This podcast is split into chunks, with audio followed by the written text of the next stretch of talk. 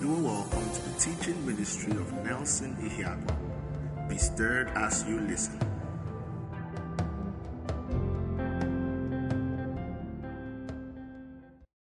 We've been looking at uh, the laws of Bible hermeneutics or the laws of Bible interpretation, and um, one of those things that we've been looking at right now, we've been looking at it for about seven weeks now. I think this is the eighth week, and uh, you know, there's so much more to say, but like I said, this is a crash course, so we're gonna finish tomorrow.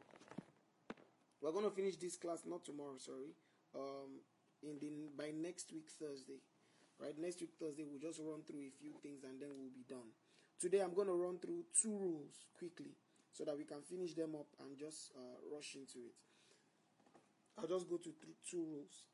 All right bible interpretation another thing you must understand when you're studying the bible or before i even say that let me say this child of god fall in love with god's word you know at the beginning of this class at our introduction i um, shared a few things. I said it is God's method and it is God's mindset.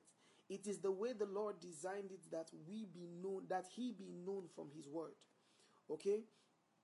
It is the way the Lord designed it that He be known from His word. And because we will know God, we need to fall in love with His word. We need to learn how to rightly divide the word of God we need to learn how to rightly divide the word of God. Okay. Um, I think it's the series after the next one we're gonna do. We'll look at Christ in the Old Testament. You know, we'll look at that will be like a sequel to this teaching um, on uh, Bible interpretation. It will, it will give us what exactly are you supposed to look out for when you study your Bible. Okay, we're gonna look at that. At the, it's going to be our series after the next one. Okay, so the next series will just uh, the name of the next series we're going to start is um, God's Word and Me. Okay, God's Word and Me. Basically, application of God's Word in your life. I think it's going to be a very amazing, interesting teaching that is needed in our day. Okay, we'll just probably um, have maybe two, three classes on that, and then we move into Christ in the Old Testament. All right, I thought we are going to be excited about that, but let me uh, just jump on this. All right. Um, one thing you must look out for when you study God's word is you must know the historical application, the historical context of God's word. See, Jesus came in a Jesus came in a time. He came in a time where, uh, or rather, Jesus came at a point in time. Okay, Yes, he's eternal. He's the same yesterday, today, and forever. But he came at a point in time in history. You see, there are a couple of people who are called Jesus mythicists. These are people who believe that Jesus does not, Jesus never truly existed. Okay, and that is that is a that that's basically a clown talking because every major Bible scholar, even atheists, they all agree that Jesus was a real person that Jesus was a real person. So, um, but when we get to look at time, we get to understand that Jesus came at a point in time. Okay, so when, when I say he came at a point in time, I said that for this purpose. The things that he said were historically accurate or they were historically relevant. They were relevant for the point in time he came in. Now, when I say they are relevant, I don't mean they are not relevant today. Or better still, rather than using the word relevant, I rather say they were historically, they were um, timely applicable for the time he was in. Let me give an instance of what I said. Um, so, for example, you get to see Jesus say things like, um, I am the bread of life. Jesus said, I am the bread of life. Remember, I'm explaining historical context. Why did Jesus say he is the bread of life? Jesus said he is the bread of life because bread was the staple food of the Jews. The Jews were the people in time that Jesus came amongst. So, him saying, I am the bread of life. Bread was the staple food of the Jews. So, he had to use bread to explain a spiritual truth that he was talking about. Let me let me let me bring it back home. If Jesus was Yoruba, maybe Jesus was from Egba, Ijebu, Ibadan, you know, he came in today, he will basically say, I am the Amala of life. All right? If he was among the Easterners, he would say, I'm the Akpu of life. You, do, do you understand what I'm trying to say? What I'm trying to say is, he used bread because it was their staple food, not because bread has a spiritual implication in the realm of the spirit. That's not why. The reason he used bread was because it was their staple food, and this is something that they could relate to. This is something that they could relate to. So he said it's their bread of life. You know, Jesus demonstrating um, the fellowship of the saints in the communion. That's his body and his blood, you know, demonstrating the fellowship of the saints. What that means is, um, if Jesus, then he used um, bread and wine because that was their normal diet. If it was today, you know, um, in a traditional Igbo home, he might have used egusi soup and he might have said, This soup is my is my blood, and this eba is my flesh. You scoop my flesh and you scoop my blood. It was historical context. This was what he was using to explain a particular truth. Okay? He was using what was obtainable around them to explain a significant spiritual truth. Because, like I said, they existed in time. And because they existed in time, he had to use things that were relatable to them around to, to express what he was saying. Now, let's go deeper into the context of historical context. Okay? Let's go into this. I'm, I'm reading this because a lot of people, a lot of people, like I said earlier, they forget that the Bible at its best is a book.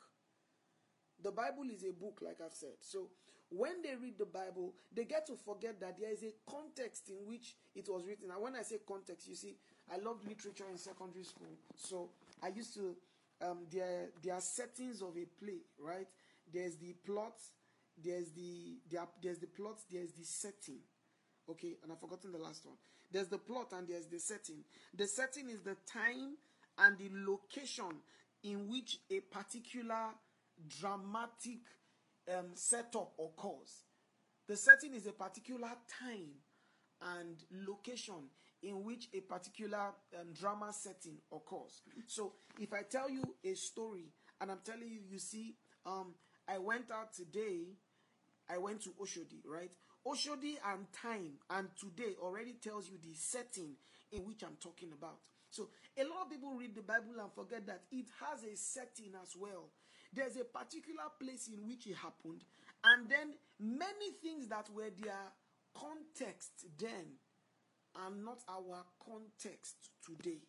Now, a lot of people now try to use that to explain away things like um, you know, maybe sex before marriage or a couple of things. They say, you know, it was the Jewish context then. No, but Jesus gets to tell us, and that is why Paul and the apostles and even Jesus, whenever they were teaching on things that pertain to the church, they did not teach it from a cultural standpoint, they taught it from a standpoint of revelation. Because culture will change, but revelation about God is as unchanging as God is.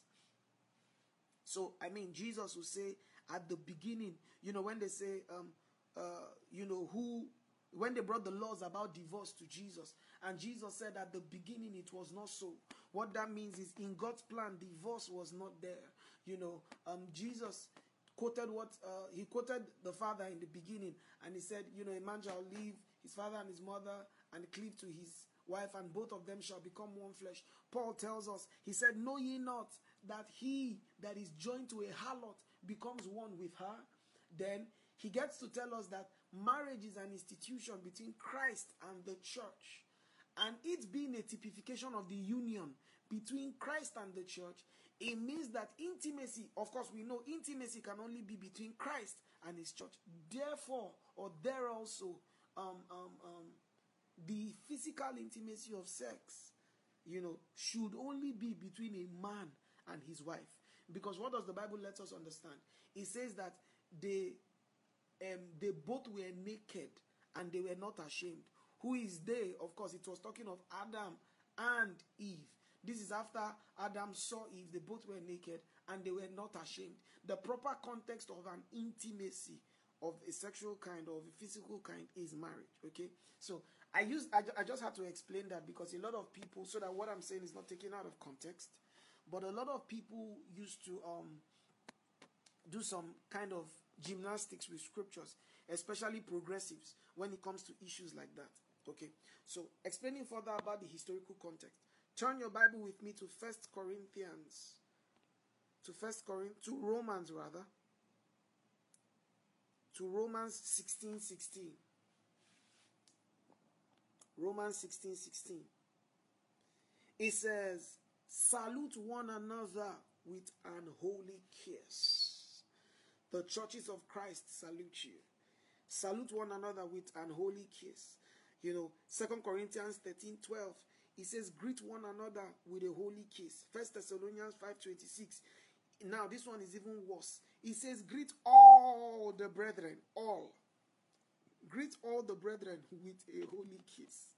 So, now, you see, this is speaking of historical context. And a lot of people don't get this because the truth of the matter is this if you come to church today and I say, greet all each other with a holy kiss, first of all, you'll be you'll be you have some kind of restraint because what a kiss means to you today is different from what a kiss meant to them when the scriptures were written. The underlying context of what Paul was saying in these places, he was telling them greet one another. So if Paul was with us today, he would have said, he would have probably said, greet one another with an affectionate hug, or he would have said, greet one another with a handshake or with a fist bump. All right. So this speaks of the historical context. So in understanding the historical context, you get the best of it. That what he's saying is greet one another, not kiss one another. So I'm, starting from something that is very obvious before we even go even deeper. Okay. Another one, First Corinthians 11. This one, this one has caused a, a bit of schism between a lot of people. First Corinthians 11.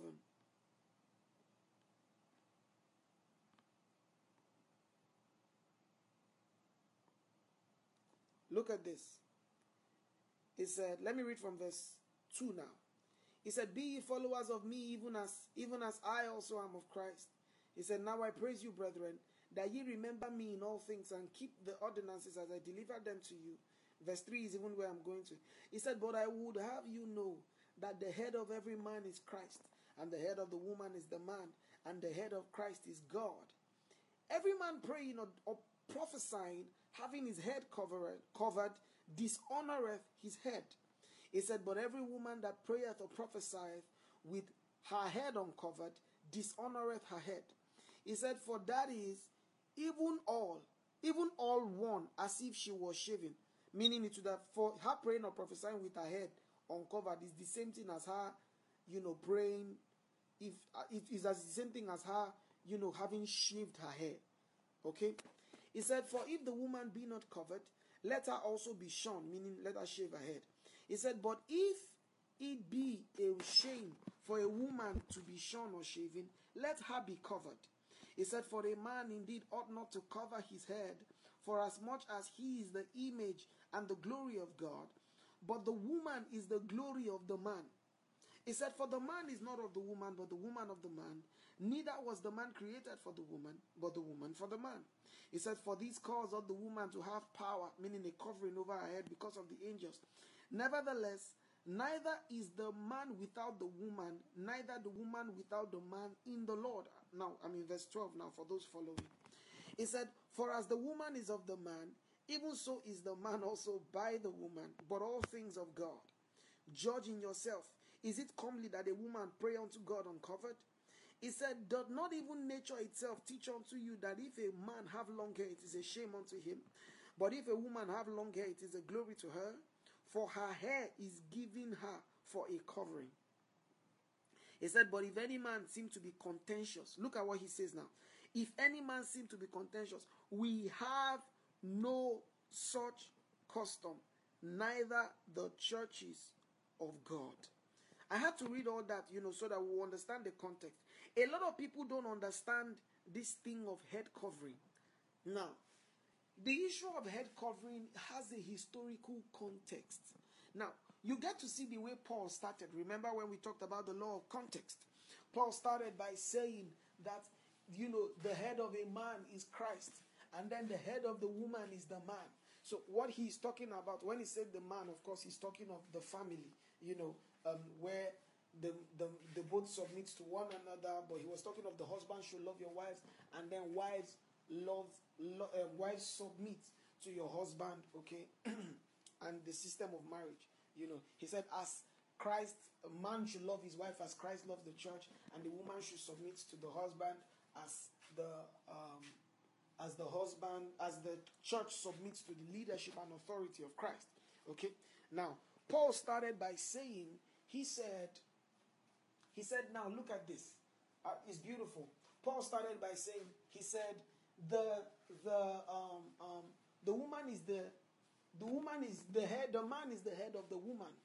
Okay, so we get to understand that what he's talking about here, first of all, is order. Is order. Then he goes down. He now starts explaining. He said, For you know that a man's head is not supposed to be covered. What does he mean by that? First of all, you need to understand the historical context to get the juice out of this verse. Okay? The historical context of this verse is that Christ, or better still, the Corinthian church, or Corinth, basically, the way Corinth was designed, Corinth was designed in such a way that, or their cultural context was that a man's head was not supposed to be covered. That time they had, you know, a man's head was not supposed to be covered. It was fashion, it was their thing that day that the man being the head of the home, his head is not supposed to be covered. It is the woman's head that is supposed to be covered, and her head covering was symbolic of the fact that she was under the authority of a man. So, you know, and of course, if you read the culture around those times, the, the, the culture around that time basically is a woman's head being covered means that she's under the authority of a man, like I said. But um, a man's head being covered is a shame for him. It's more or less like he's being effeminate, or better still, he's acting like a woman, you know. And that is not the way it was supposed to be. Of course, that's um, like I said, that's not the way it's supposed to be. A man is not supposed to act like a woman, you know, and things like that. So if a man covers his head, then the man is behaving effeminate. But the way Paul was explaining, he said, so now we even get to understand that if a woman you know, he explains in that verse that the glory of a woman is her hair. But if she does not cover her hair, then let it be as if she be shaving. Or if she does not want to cover her hair, let her shave her head. What is he saying? Let her take away, in quote, her beauty. If she does not want to, in quotes, be under authority. Hold on, I'm explaining now. I'm still explaining. Please hold on. He said, let her take away her hair if she does not want to be under authority. So, like I said, the cultural context that he started with was order, you know, the man being um, the man being the head of the woman, the woman covering her hair, which is symbolic of the fact that she's under authority. Okay, so Paul is even saying, you know, Paul explaining with their cultural context, he was saying that um, the way the society then was designed is it's fine, you know, head covering, head covering being symbolic of the fact that the woman was subject to a man. In today's terms, the closest thing that will have it is maybe a wedding ring. A wedding ring was symbolic of the fact that a woman is married to a man. Okay? It was symbolic of the fact that a woman is married to a man. So then a woman's head being covered was in some sense a show of modesty. It was a show of modesty. That's exactly what it was then. All right. But for us now, in the tides have turned, we no longer see head covering as a symbol of authority that the woman has over the man or that the woman is under a man. That is not what we see. If you are going to see anything at all, it is a wedding ring. And as time goes on, it can change. People can decide that I no longer want, I, I don't want to wear a wedding ring. We both want to use necklaces. And it is still fine because culture and society has changed over time. But in context like this, when you when you understand that the historical context is what is different, what you need to apply is the message that he is passing across. So let me go back now. when he spoke of the holy kiss, greet one another, the message you get there is not that we discard it totally. No. Greet one another with a holy kiss. The message we get there now is okay. So what is Paul telling us? We should greet one another. Abi? Right now, we no longer greet with kiss. we just greet one another. So you can extend the handshake. You can hug one another. Um, hug that is in Christ, please, not consume. Hug in Christ. Okay. Then uh, we move on further, and then we get to find you know, Paul, this one, Paul is talking about the head covering, you know, between a man and a woman. You get to understand that what Paul is basically teaching is he's talking of order, he's talking of how a woman is um, subject to a man. You know, in Corinthian culture, a woman covering her head during worship or when she was in public was displaying submission to authority or, you know, respect and reverence for her husband. If anything we are going to see here, what is it going to be? Is that, okay, woman, Woman has reverence for her husband. Husband is supposed to love the wife. Of course, whether in public or in private, is that's how it should be. You know, and both parties are supposed to revere one another as it should be. Okay? So, husband, love the wife, revere the wife, private or public. Wife, honor your husband, private or public. So, what exactly is Paul talking of here? Order, you know, honor for the man and things like that. And that is exactly what we should we should have. The context might change in terms of head covering or what head covering is. But today, as far as we no longer see head covering as that show of authority, we should just take the context and leave the head covering alone. A lot of people don't understand what this is. So even in today's worship, they say things like, ah, you women, women are coming into church, they must cover their hair. And they don't understand that that hair that is being covered that Paul was speaking of, he was talking of, in quote, modesty and honor and reverence for husband because he was talking of honor. It did not have anything exactly to do with worship, it only had anything to do with both of them. He had anything to do with he had everything to do with honor as far as the family structure was concerned. Guys, do we understand this or do I need to explain it again? But then again, in fact, do you know the ultimate point for this is verse 16, which Paul said? Paul said this might be a good thing or oh, as per covering your head and all that. He was talking of the head covering directly. You know, it probably was a very strong, contentious point for them, you know. But Paul now said that it might be it's good though, you know, to show honor for your husband. But when it comes to the head covering, he now goes to verse 16 and says, If anybody seems to be contentious or to cause problems about this, just know that in the assemblies of God, in the church of God, we have no such custom. That is the final argument. That if you must cover the head, then to be very careless for Paul to say that we have no such custom. To be very careless for Paul to say that we have no such custom. Okay?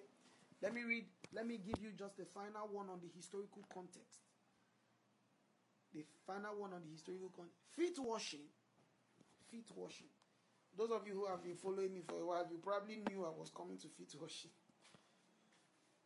You knew i was coming to feet washing. Okay. So um turn your bible with me to john. John 13 john 13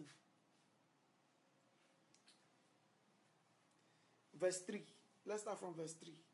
It says, Jesus, knowing that all things the Father had given to him. Je- oh, sorry, I'm reading under translation.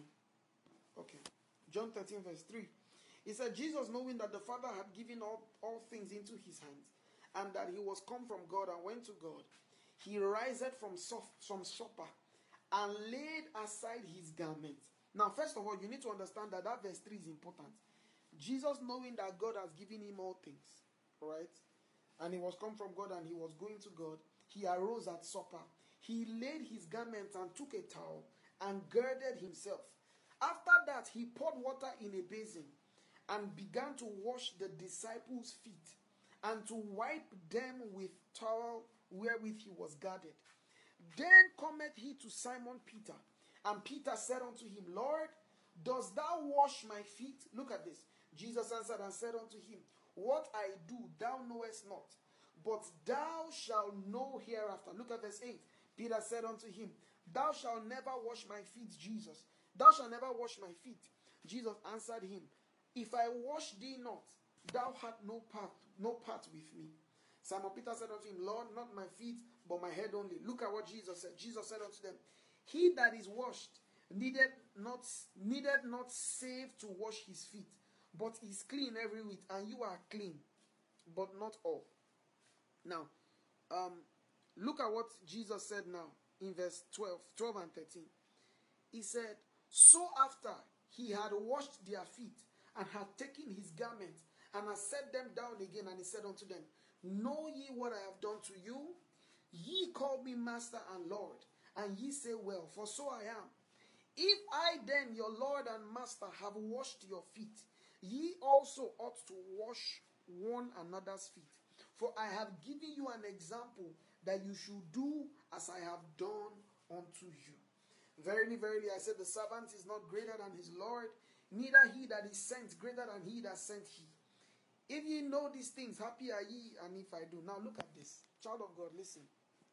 A lot of people don't understand that what Jesus did here, what Jesus did here was um it was not first of all, I know a, a couple of churches that do this for they do feet washing as a miracle service.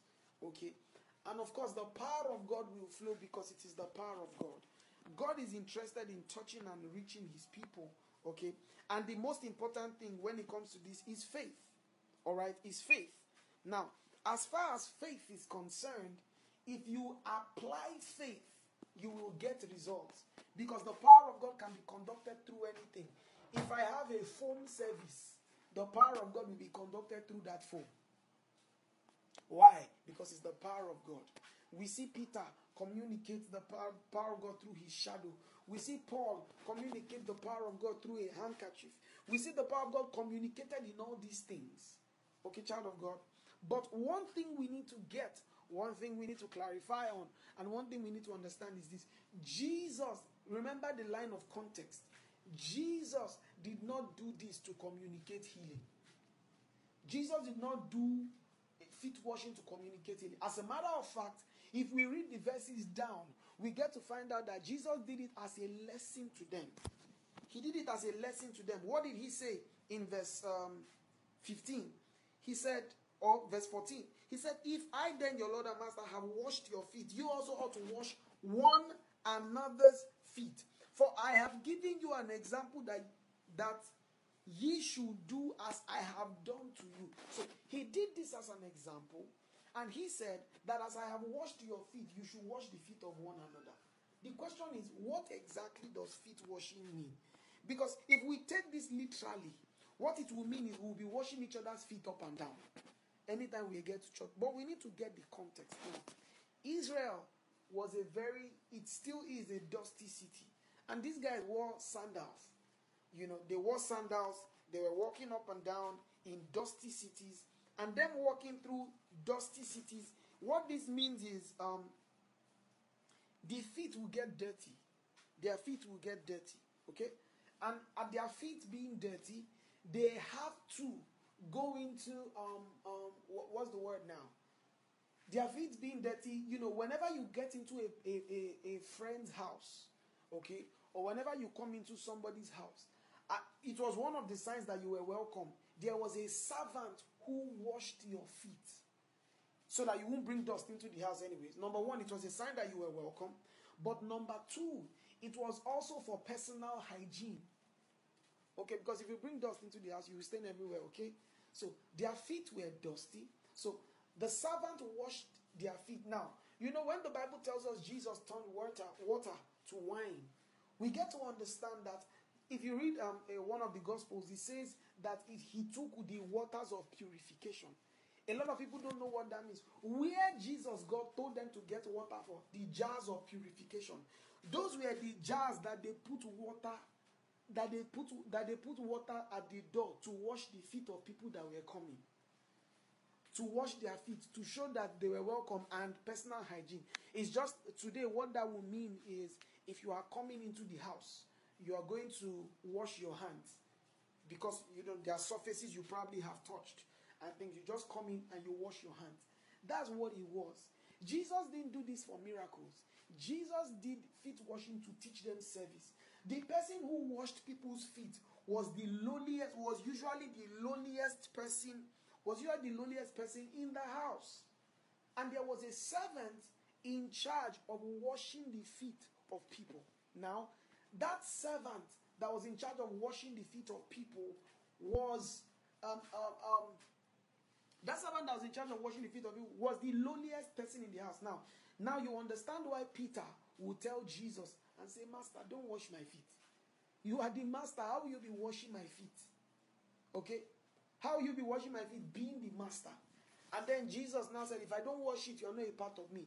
Then he said, Wash not my feet only, but wash my whole body.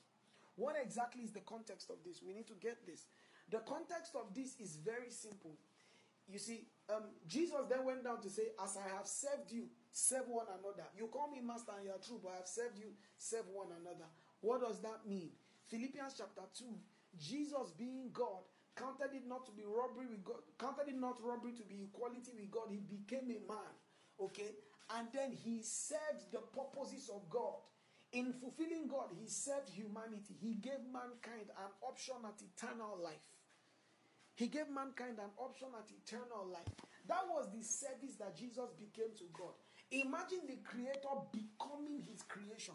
That is the ultimate, utmost show of humility. That's the ultimate show of humility.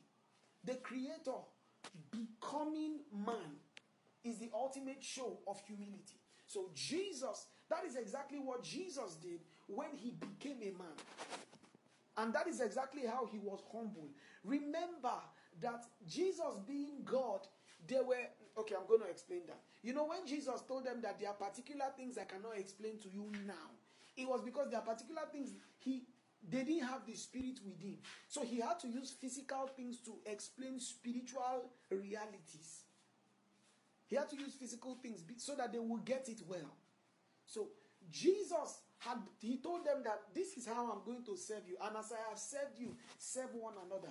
And that is exactly what Paul used in Philippians 2 when he taught us that he said Jesus became a man, the Father, the God became a man, and then let this mind which was in Christ be in you.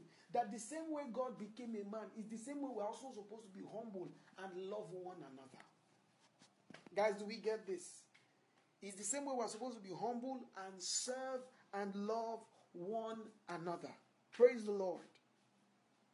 So, when it comes to feet washing, the way Jesus did it is the way how we wash each other's feet is by being humble and serving one another in love just as Christ served us in making available salvation. Do we see the interpretation of historical context? Okay. Um, let me just. I think those are those those are just the few examples time will, will permit us to take when it comes to um, um, a historical context.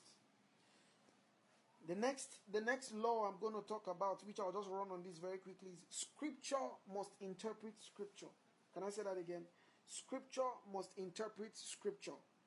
Um, a passage of Scripture must be understood in the light of other clearer and clearer and better expressed um, writings of Scripture.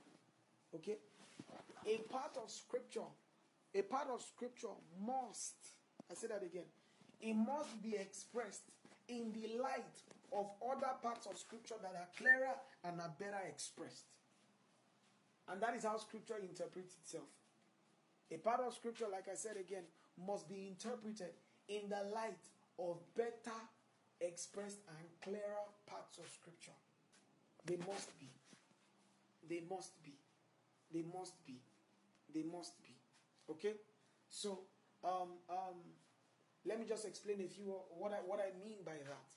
Let, let me explain what I mean by that. Um, I'm just going to use one example because of our time.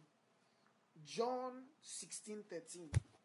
Now, a lot of people know this law, but they use it wrongly. So when they say scripture, interpret scripture. Yes, like I was saying. So I'm just going to give one example because of our time. John 16 John 16 13.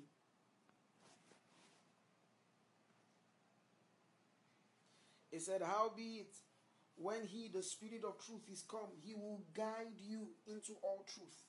For he shall not speak of himself, but whatsoever thing he shall hear, that shall he speak, and he will show you the things to come.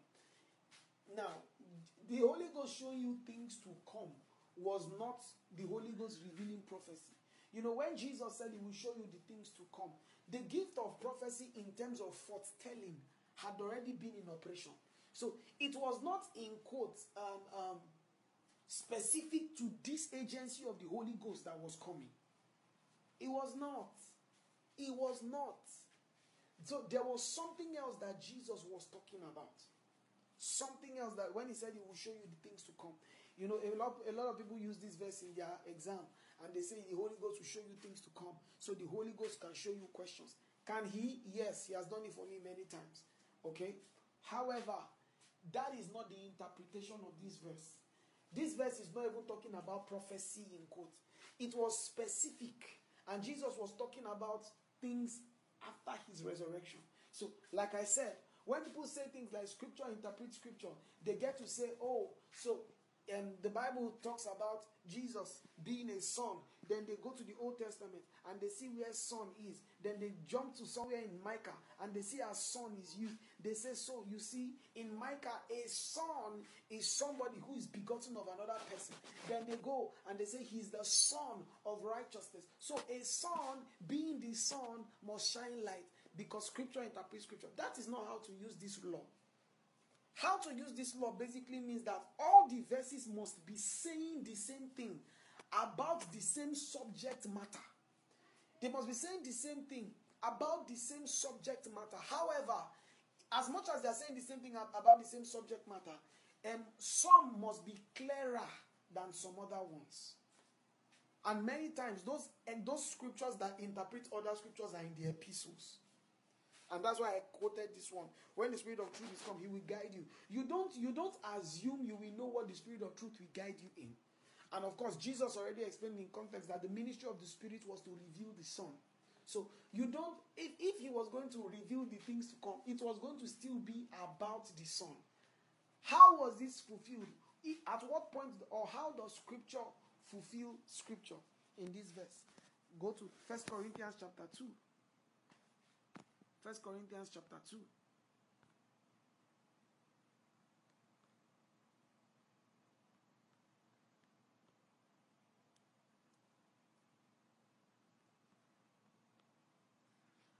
Verse let me let me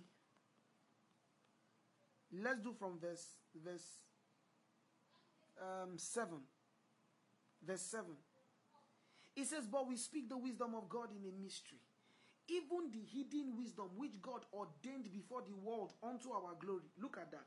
He's now saying that this wisdom that I'm talking about, it is not going to be hidden forever. God hid it for a particular time. He now said, which none of the princes of this world knew. For had they known it, they would not have crucified the Lord of glory. Okay? So he's saying that that wisdom I'm speaking about, it is hidden in a person called the Lord of glory who was crucified, which is who? Jesus. Look at verse 9. He said, But as it is written, I have not seen, nor ear heard, neither have entered into the heart of man the things which God had prepared for them that love him. Okay? The things which God had prepared. Now look at this. But as it is written, I had not seen, nor ear heard, neither has he entered into the heart of any man the things which God had prepared for God. That, but look at this verse 10. It says, But God, but God revealed them unto us by his spirit. Look at this. A lot of look, look at the law of context here. A lot of people just quote that verse 8, verse 9, and say, I have not seen, not ear heard what God had prepared for them that love him. Hold on, hold on. The next verse says, But God had revealed. So those things he had not revealed them in time past, but now he has revealed them. And how did he reveal them? He revealed them unto us how? By his spirit. By his spirit. Next, for the spirit searcheth all things, yea, the deep things of God. Are you seeing this? He said, but the spirit, But, it, but God had revealed them unto us by his Spirit. For the Spirit searcheth all things, yea, the deep things of God. Okay, now look at this. This is very instructive. Maybe I will explain it later. But um, of course, from verse 7, when we talk of the hidden wisdom and he talks of the Lord of glory, we understand that that hidden wisdom that he's speaking about is seen who in who? In the person of Christ. That hidden wisdom is seen in the person of Christ. All right. So if we get to find anything and we get to understand that, that he's speaking of a hidden wisdom, which is seen in the person of Christ, um, God having revealed them unto his spirit, and he's saying the spirit searches the deep things of God, it means the deep things of God and the hidden mystery which God had not revealed was not talking of the, the, the readings and dimensions of the spirit. He was talking about the mysteries that were revealed in the coming of Christ. That in Christ salvation was to come to all men. So these are the things that the Spirit was going to reveal. In that, you remember when we read John 16 13? The things in John 16 13 that were going to be revealed. These are the things that Jesus spoke about. The things that were going to be revealed in John 16 13 are the mysteries of Christ which has been revealed to them who love him. You know, they are the things that eyes have not seen nor ear heard, but they are the things that have been revealed unto us by His Spirit. And what are those mysteries in quote? It is the gospel. Let's go on. Let's read one more verse to just seal this up. Ephesians chapter 3. Ephesians chapter 3. Verse 5.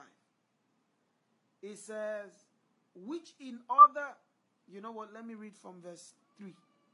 It said, how that by revelation he made known unto me the mystery, as I wrote in a few words, whereby when you read, he may understand my knowledge in the mystery of Christ. So Paul is basically telling us that the mystery that God revealed to me is the mysteries I'm explaining to you in my letters in Ephesians.